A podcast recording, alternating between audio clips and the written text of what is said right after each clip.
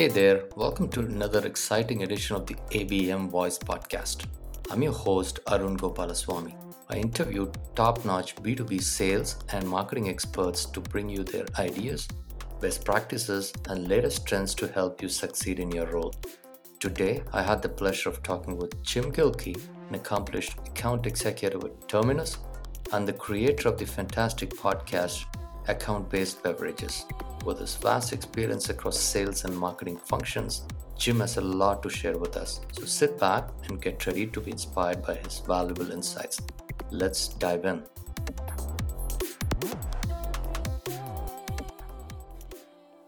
Good morning, Jim. Thank you so much for taking time and joining us in this podcast. Really appreciate it. I want to get started to to sort of have you do a quick introduction about yourself, your background, what's your current role, and things like that. Good morning. Yeah. So currently, I am uh, an account executive at Terminus, which is an ABM platform. I have taken an interesting journey to get here, working in sales development, moving over into uh, sales and marketing hybrid role, straight into marketing, where I launched ABM and ran ABM at a company, and now over here at Terminus, where I work with a lot of companies trying to get started with ABM and also the impetus for starting my own podcast, Account Based Beverages, talking a little bit about that as well. It's an interesting journey so far. What was your interest in ABM? Like, what pulled you into ABM? I have always been fascinated by why people do the things that they mm-hmm. do and the ability to influence that through telling a compelling story and illuminating things that a person might not think of or might not consider, mm. but could remove a major pain that they have or allow them to be the hero in their company and take their company to the next level. Right, right. sure. I think it all comes to how well your storytelling uh, capabilities are, right? So it's it's very powerful. Can you talk a little bit about your favorite ABM campaigns? I know last time when we talked, you talked a couple of interesting campaigns. What are your favorites? Are there anything that you wanted to sort of talk about? Yeah. For me, uh, ABM, and one of the most important things to define early on is what is the goal of this ABM campaign? Because each motion of ABM will have a different set of KPIs and metrics that go along with it. And the way that you'll run the mm-hmm. campaign will vary tremendously between the different uh, motions. And so, one great example of a customer that we have at Terminus is a financial services CRM called CRM Next. Uh, they ran a campaign based off of the reality TV show The Bachelorette, mm. which, if you're unfamiliar, there's one girl and there's a group of guys that all try to woo this girl and get her to fall in love with yeah. them. And at the end of each episode, she hands out roses. And if you don't get a rose, you don't move to next episode. CRM Next decided to have a play on this reality show, calling their campaign the Banklerette mm. because they're servicing banks mostly. And what they did is they had their top target accounts see these ads. They would click on the ad and go to a landing mm. page. And here's CRM Next and their biggest competitors, all as these candidates trying to vie for that rose move on to the next round. The smart play that most people didn't understand in this brand awareness hmm. campaign mm. is when you go to the landing mm-hmm. page, a property that CRM Next mm-hmm. owns, they are capturing data about which of your competitors right. you are most interested mm-hmm. in. So then they can move from that brand awareness mm-hmm. campaign into a building pipeline campaign. Right. Well, now they're retargeting you with the specific competitive kill mm. messaging because they know which competitors you're interested right. in. Because on that landing page for the Banklerette, you're able to research any one of the major competitors that t- typically they would come across in a sales right. cycle. I think it seems to be a smart way to qualify and then and sort of drive messaging accordingly. Right? It's interesting. So thank you for that. Uh, I want to talk more about ABM, but before that, I also wanted to talk about some basics, right? So I wanted to understand what's your definition of lead gen, demand gen, and demand capture when it comes to ABM programs. I think there's a lot of misconceptions, and then everybody sort of have their own way of looking at things, right? So I'm wondering how do you define these three terms?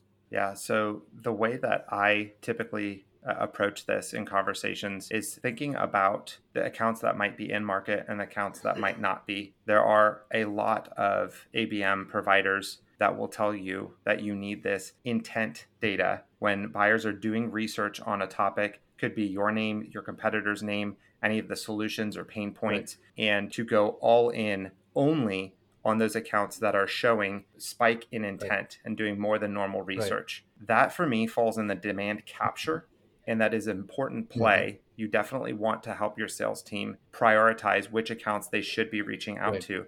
But with the statistics that are out there, typically only 5% of your total relevant market would be in market right, right now. And in even in this recession, I in saw that. Quarter, that right. Yeah. And that in a quarter, that would be 5%. And in the recession, they're saying that even drops down to as low as one mm-hmm. For some of these hmm. industries. Mm. And so to set aside potentially 99% of the total relevant market and just say, we'll wait for them to raise their right. hand, I think is not the winning approach for getting through, you know, the economic climate. I think the demand creation side is being able to illuminate pain point that somebody might not realize that they have. And once you illuminate that, they can't forget it. Right. So if you're talking to a company about a leaky pipeline and not being able to forecast correctly or deals slipping to the next mm-hmm. quarter, I, I, keep thinking of uh, an ad that I was targeted with recently right. from mm-hmm. Clari. Mm-hmm. And they were talking about this idea. And now that I have this top of mind because I just saw their right. ads, it's something that I'm constantly thinking mm-hmm. about. Is the data up to date? Is this something that we're accurately mm-hmm. forecasting? And eventually it'll get to a point where it's so bothersome because I know that I cannot shake this feeling of constantly thinking about it that I will mm-hmm. call mm-hmm. somebody over there and I'll have the conversation. Right. And so when you look at the demand creation mm-hmm. side, it is usually step one.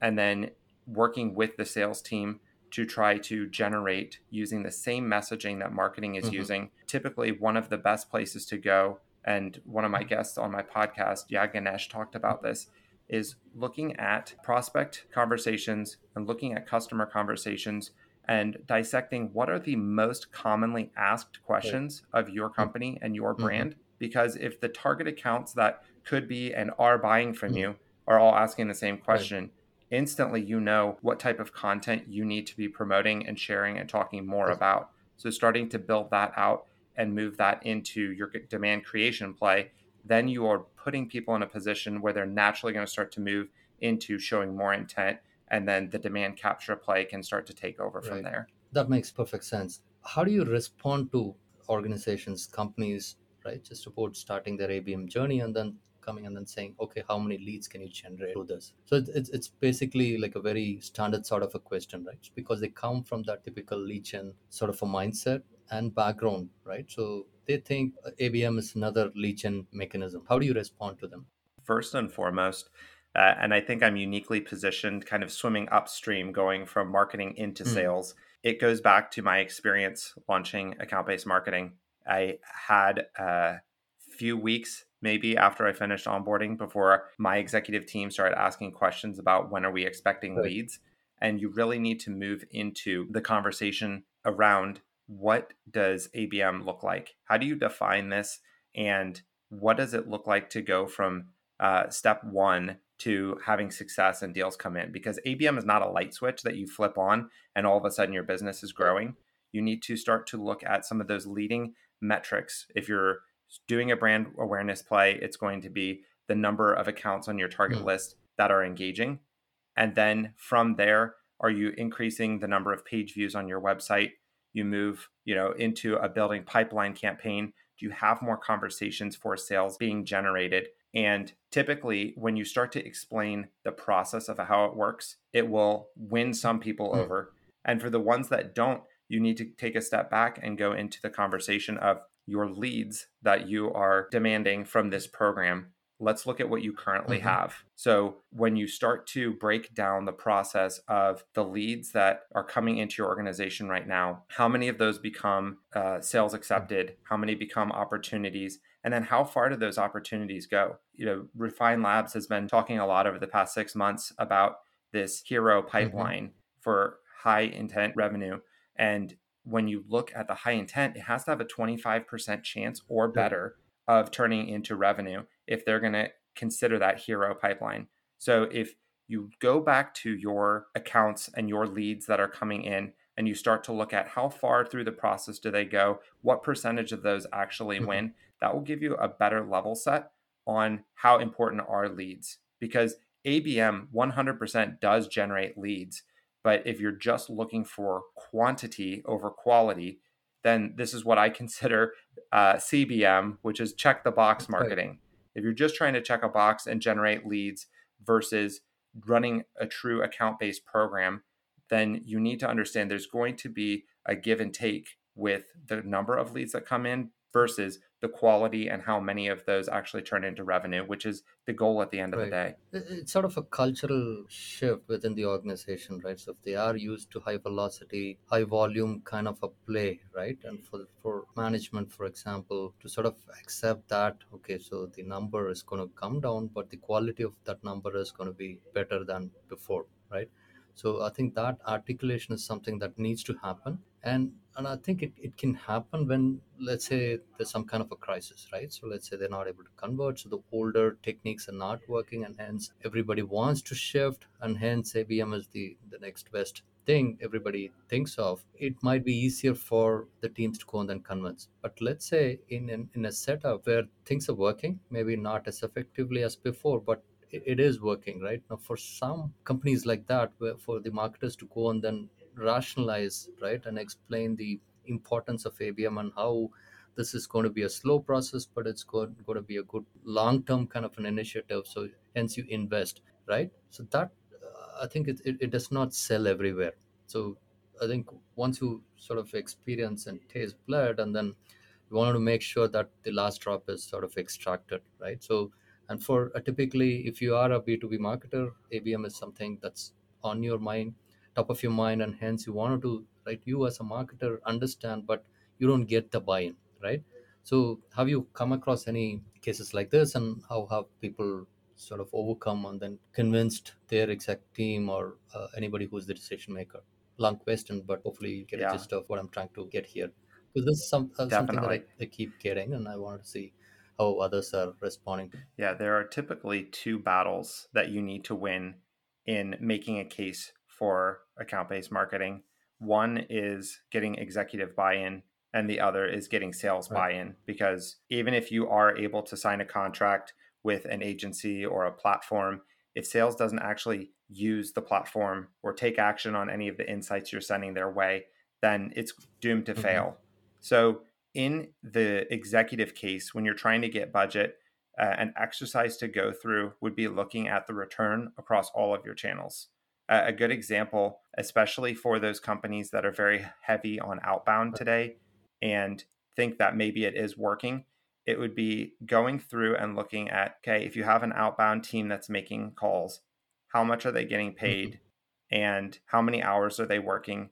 And how many leads are they generating and how many of those turn into actual revenue so just you know for for example running through some of these you know made up numbers i'll try to use round numbers to make it easy to to follow through but if you have 10 uh, sdrs and they're all making you know 60000 us every year that's about 5000 right. a month and so your team gets paid 50000 across those 10 sdrs right if each of those are producing 10 opportunities, mm-hmm. so 100 opportunities from the whole team each mm-hmm. month, then that's about $500 per that's opportunity. Right.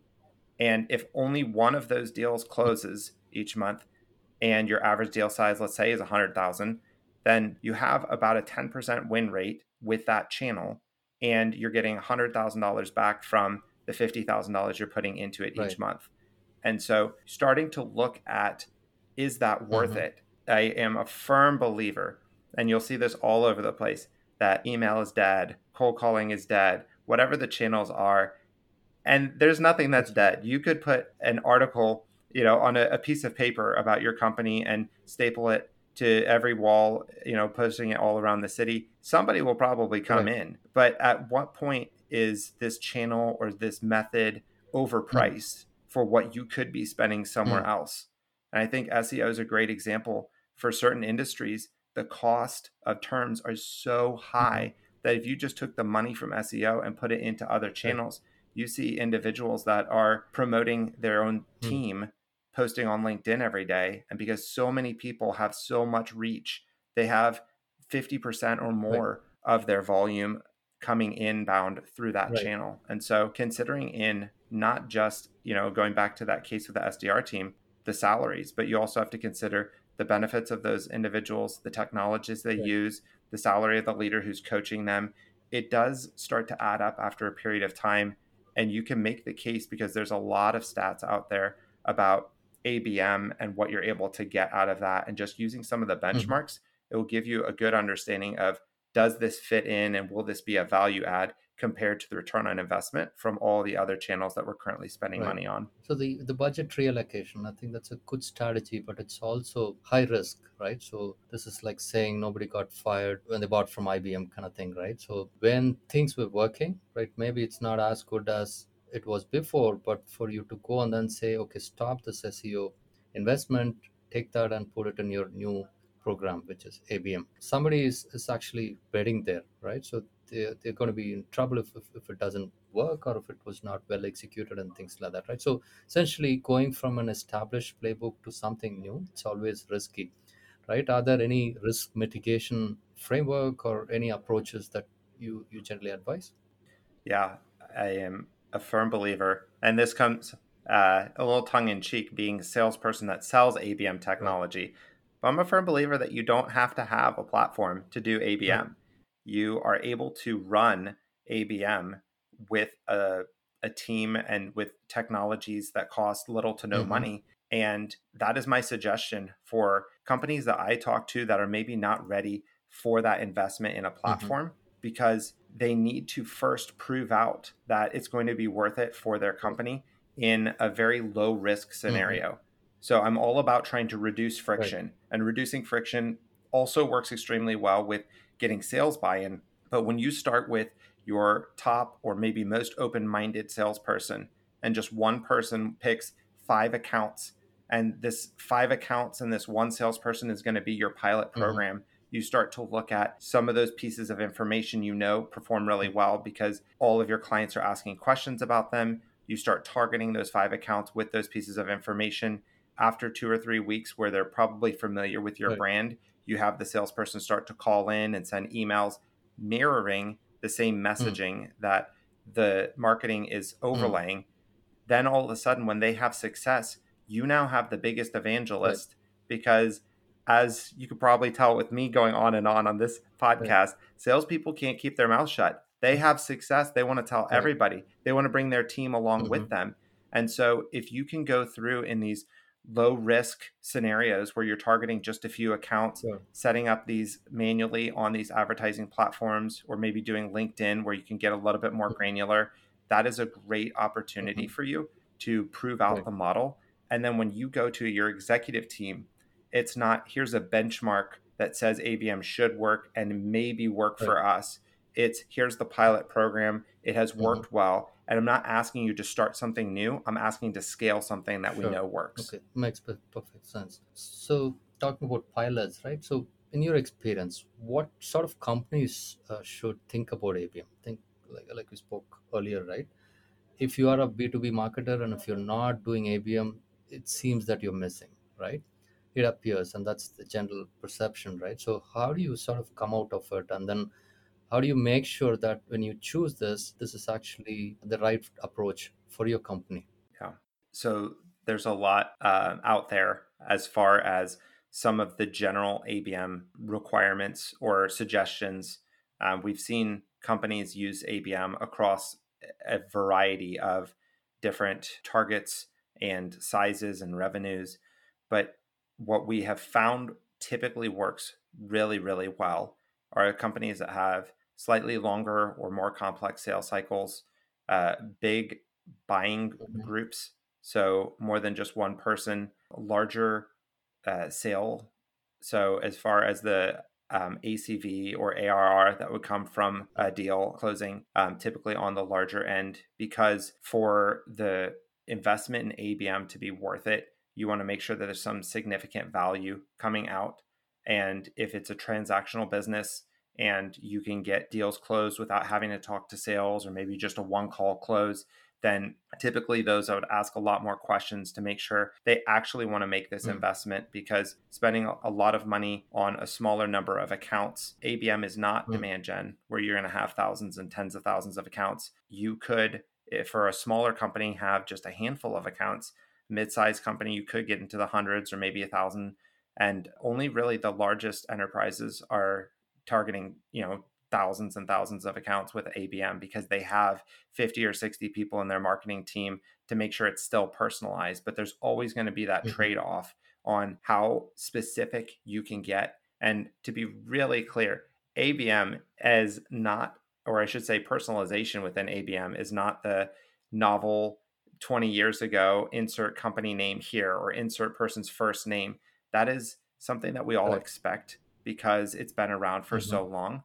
The idea of personalization with ABM is to show me that you mm. know me, show me that you understand the world that I live in by using language that I would use and talking about the pain points that I feel and the opportunities that I right. wish I have. And that's when you get my right. attention. And so going back to some of the requirements outside of this typically bigger deal size or longer sales cycle or multiple buyers within a company, um, I also would look at just some of the requirements. Have they checked the box on defining what ABM is? Do you have a goal or purpose? Do you have understanding of who owns what within ABM?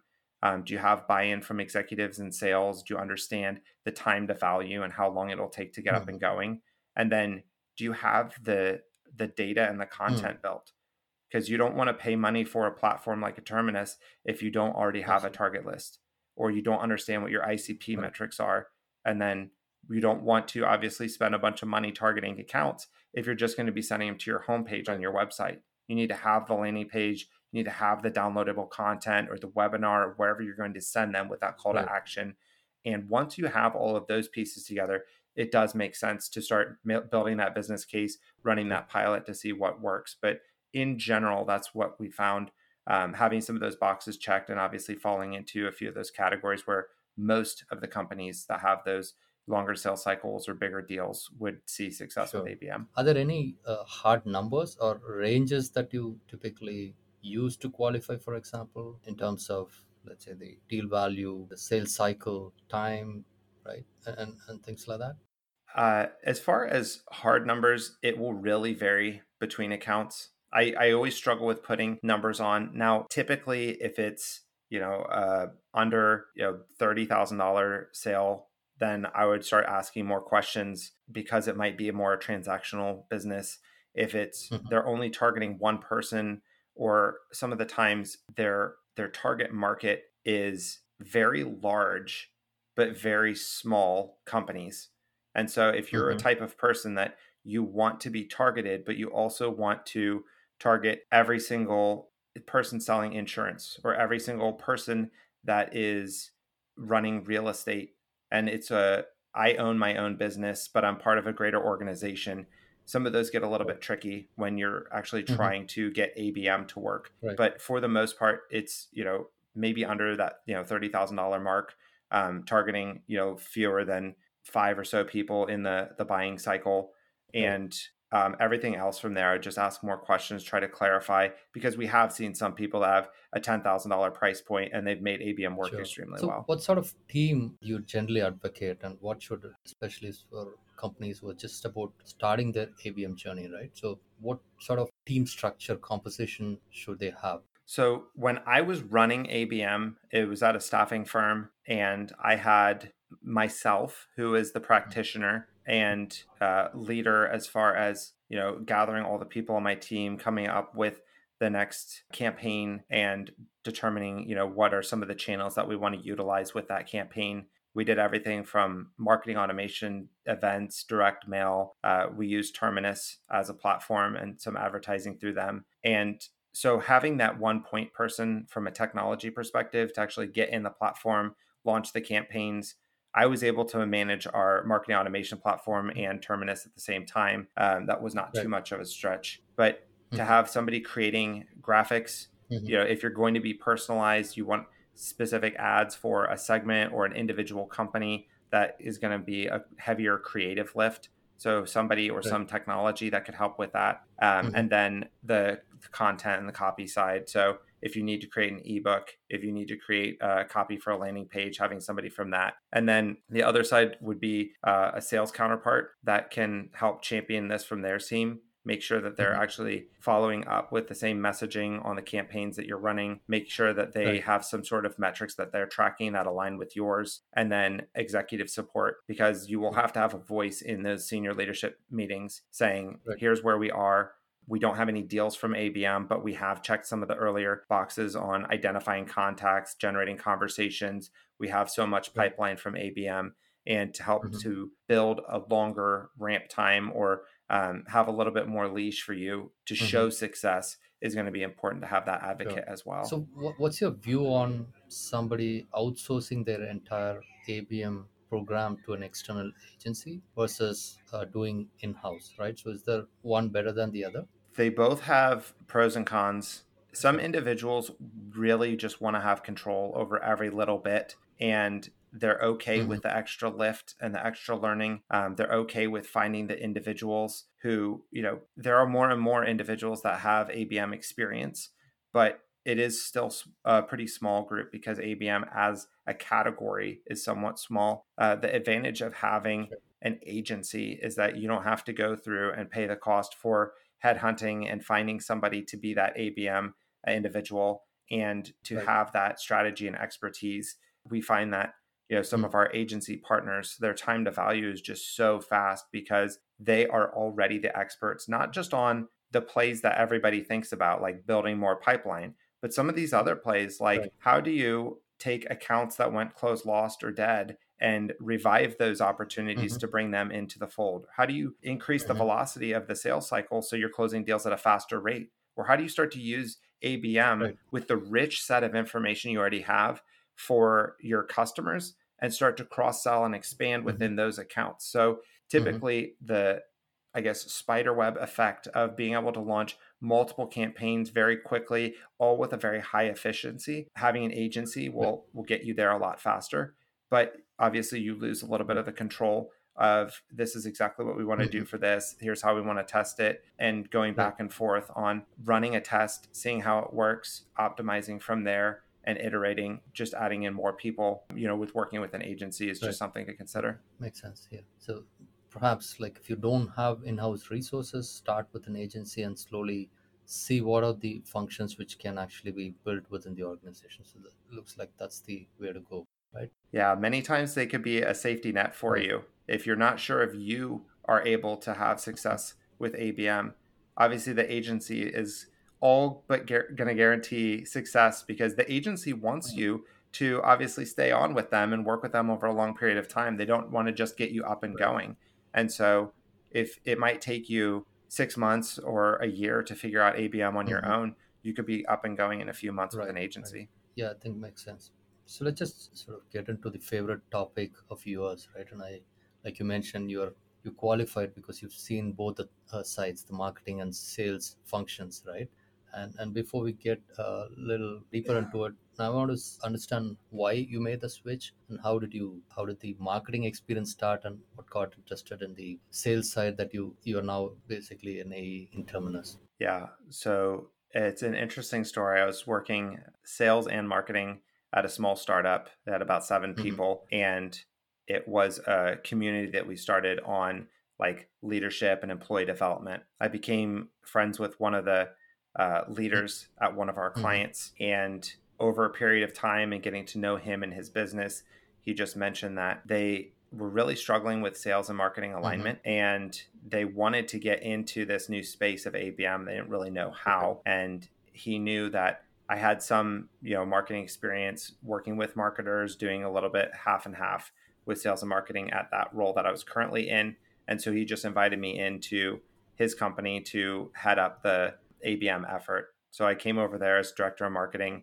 I was already really good friends with the sales leader, and I Mhm. knew that he and I would have a great relationship in championing this together. And we were able to run that for a year over COVID getting started. So, as we had some of our campaigns with events and direct mail, as things are getting sent back to us or thrown in the trash, because they nobody knew with COVID if any of these uh, direct mail pieces had the the virus on them. Uh, we Right. saw that start to tank as far as those channels, but Terminus was really a blessing in having just finished onboarding with them. I was able to just move hmm. my budget over and start to target people from a digital perspective. And we saw an uptick very quickly with Terminus. And so, mm-hmm. over the period of time when I was working with Terminus, we had a lot more conversations generated. We ended up having a very large deal close in the fall um, that put us over a thousand percent return on our investment.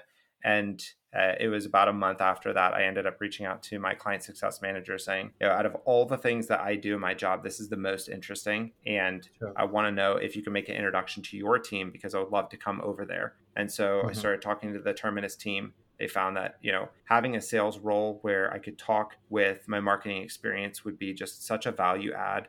And right. so I came on over and I've been here for about two and a half years now it has been so much fun and so fulfilling for me being able to advise people on how to get started, but also tell people when maybe it's not the right time to get started or there might be, you know, another approach that would, would work better for them. I, I, pride myself on the ability to be helpful first before just hmm. thinking mm. of myself and, you know, some quota I could attain. I know it'll come at some point, but right. not forcing anybody into my sales cycle, just like any of our customers should not be trying to force people down a funnel, putting them into right. campaigns if the timing doesn't make sense for those targets. Absolutely.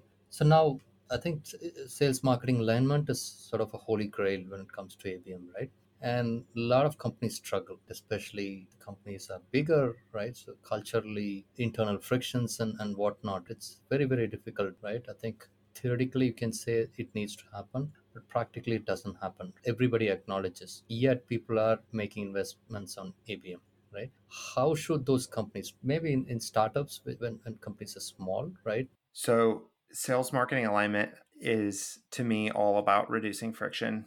Like you mentioned, there are kind of three different stages that I, I think about with this. The first is being the us versus them, where many companies find themselves. And this is epitomized by the fight over who gets credit for a new opportunity that's created or a deal that's closed and typically because of that that competition that they have between the two different departments there's a lack of insight that the marketing team should have coming from the prospects and via the sales conversations.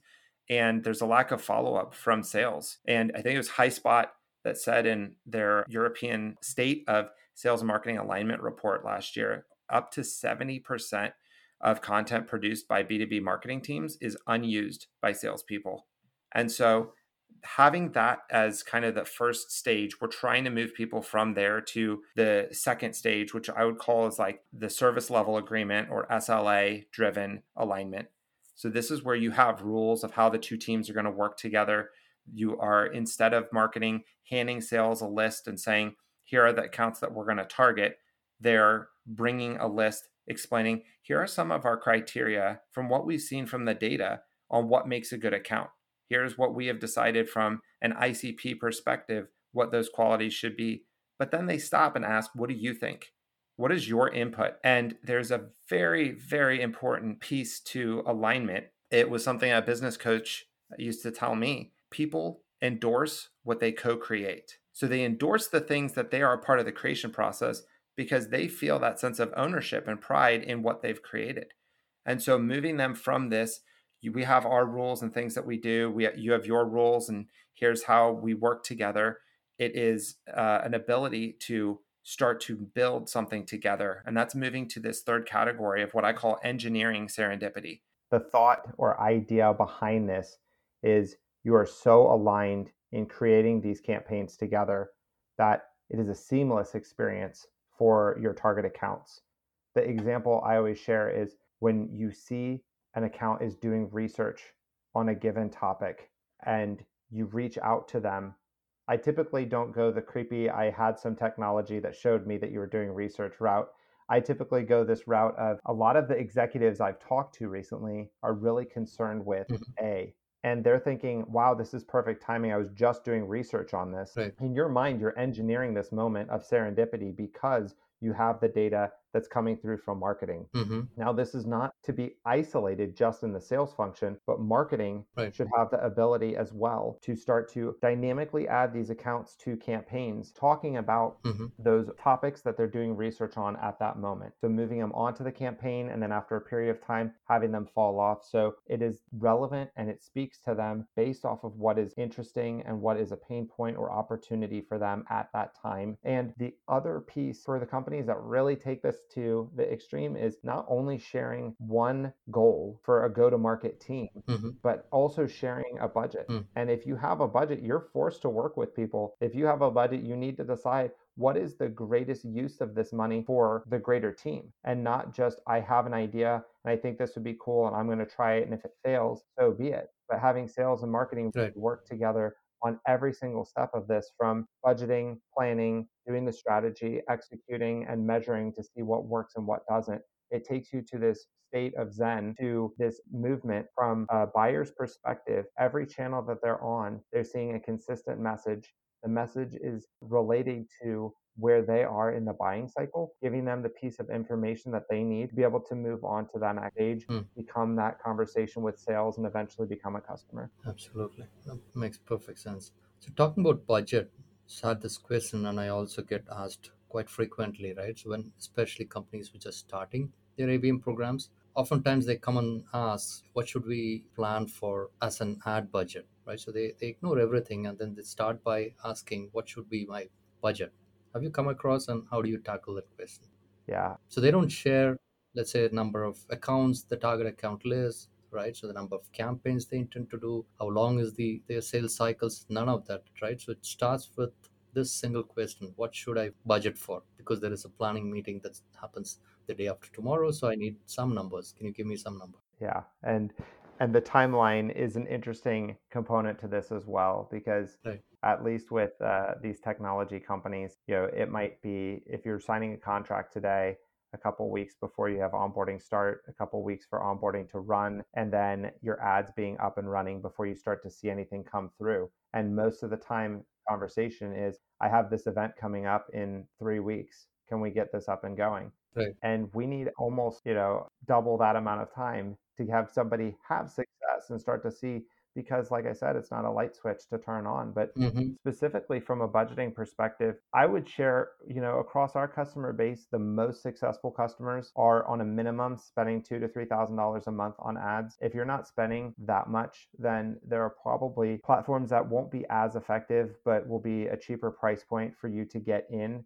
and start to try to build out the model for for running account-based advertising. Mhm. But if you can get over that three thousand dollar mark and that at least opens up for the conversation that you want to have and I want to have, which is Right. how many accounts are on the list? Mhm. What are those titles that you're trying to target? Right. Is this going to be for the top of the funnel, middle of the funnel, or bottom of the funnel? And once you start to get some of those other pieces, Right. we can actually be very prescriptive with what we think people should be spending on a daily or monthly perspective because Mhm. as you know, each of the channels has their own benchmarks for the spend and the CPM.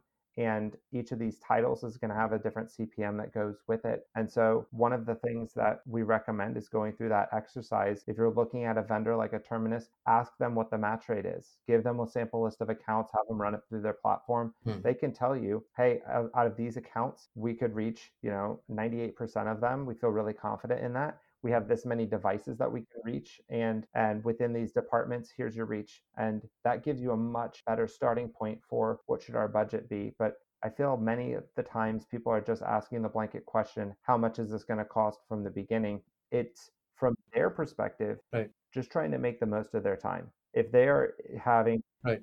$400 $500 a month that they can spend and you're saying $3000 minimum then they know that it's not a fit they're just really trying to check the box and move on to the next stage of okay let's actually build out a model for the budget on this Right.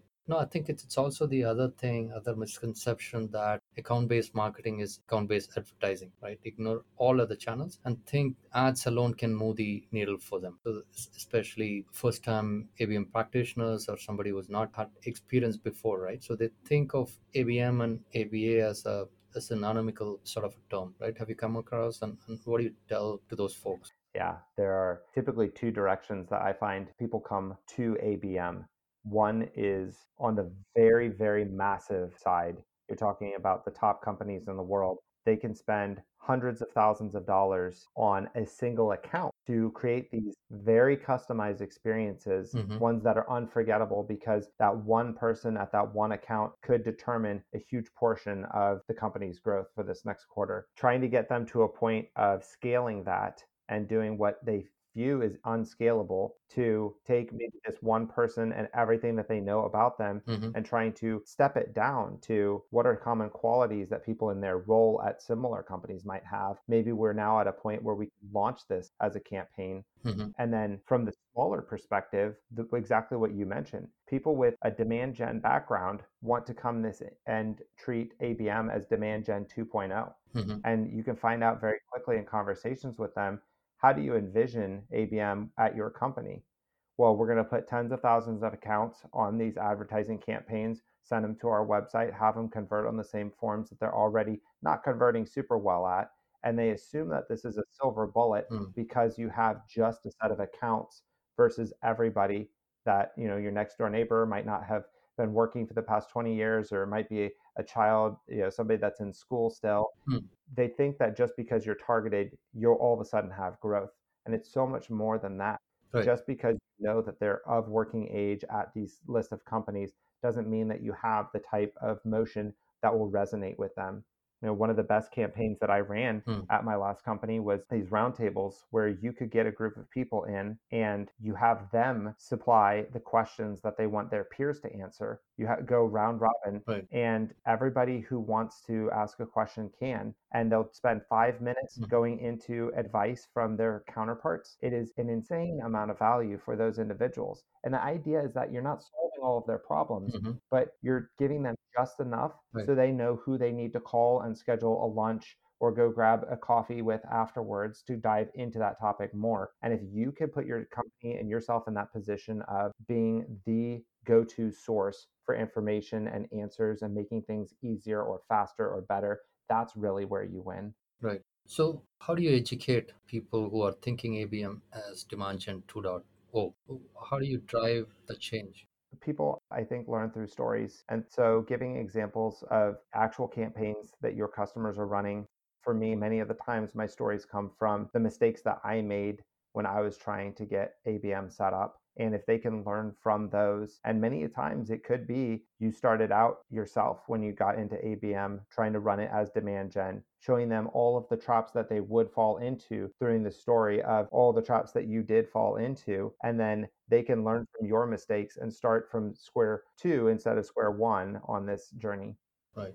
Makes sense. Last couple of questions. I think I, I know we are approaching the top of our uh, intent. I think you touched upon it, right? So, how important is to have access to buying intent, right? Uh, these days, I think ABM and intent is almost talked synonymously, right? So you can't do ABM without intent, right? Is, is this a must, or is it more a, an option that people can choose and then maybe even choose later?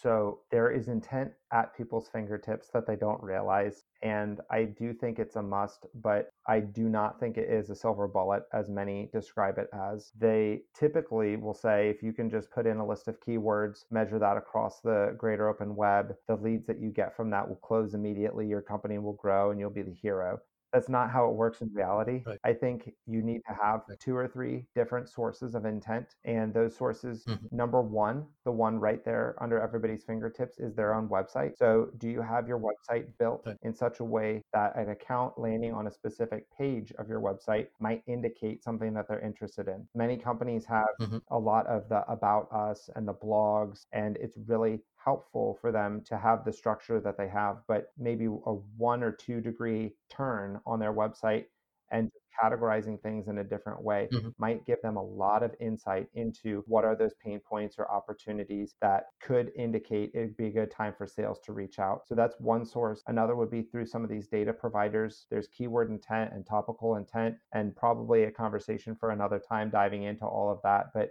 many really strong signals come online from people just doing research, downloading white papers, go attending webinars that you would have access to with the right intent provider.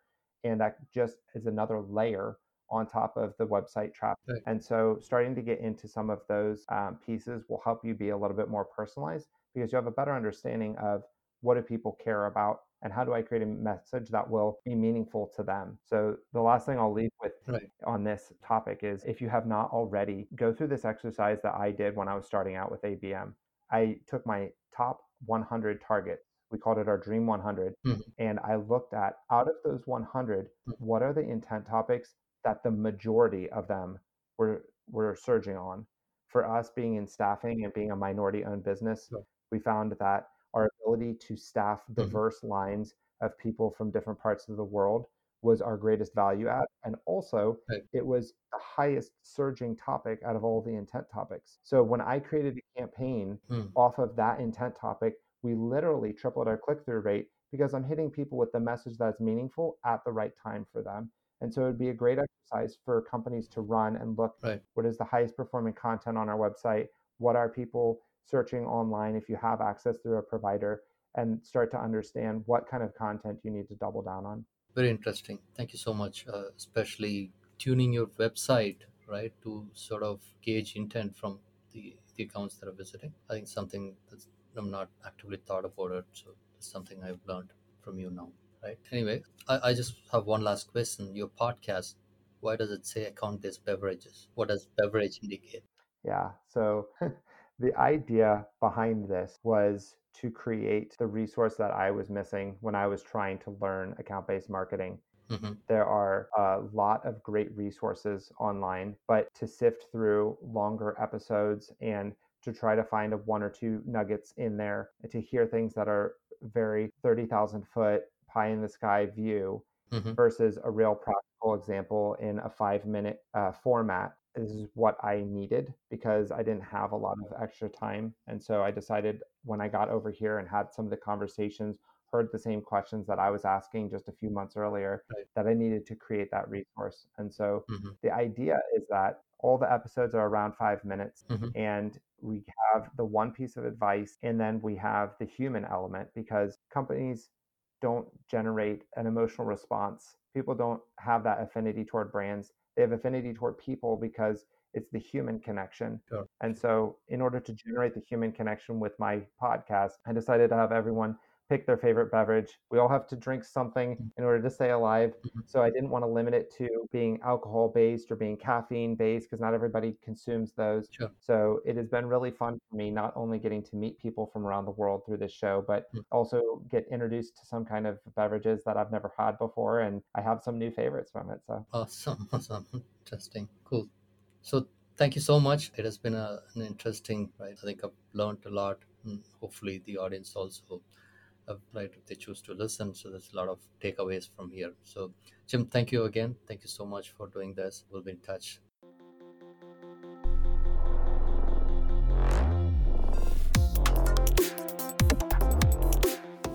You are listening to the ABM Voice podcast. This show is produced by Recotap, edited by Hanfas Backer, mixing by Kelkoo Productions. If you have questions or feedback, write to us at podcast at recotap.com. Until next time, this is your host Arun signing off. Thank you.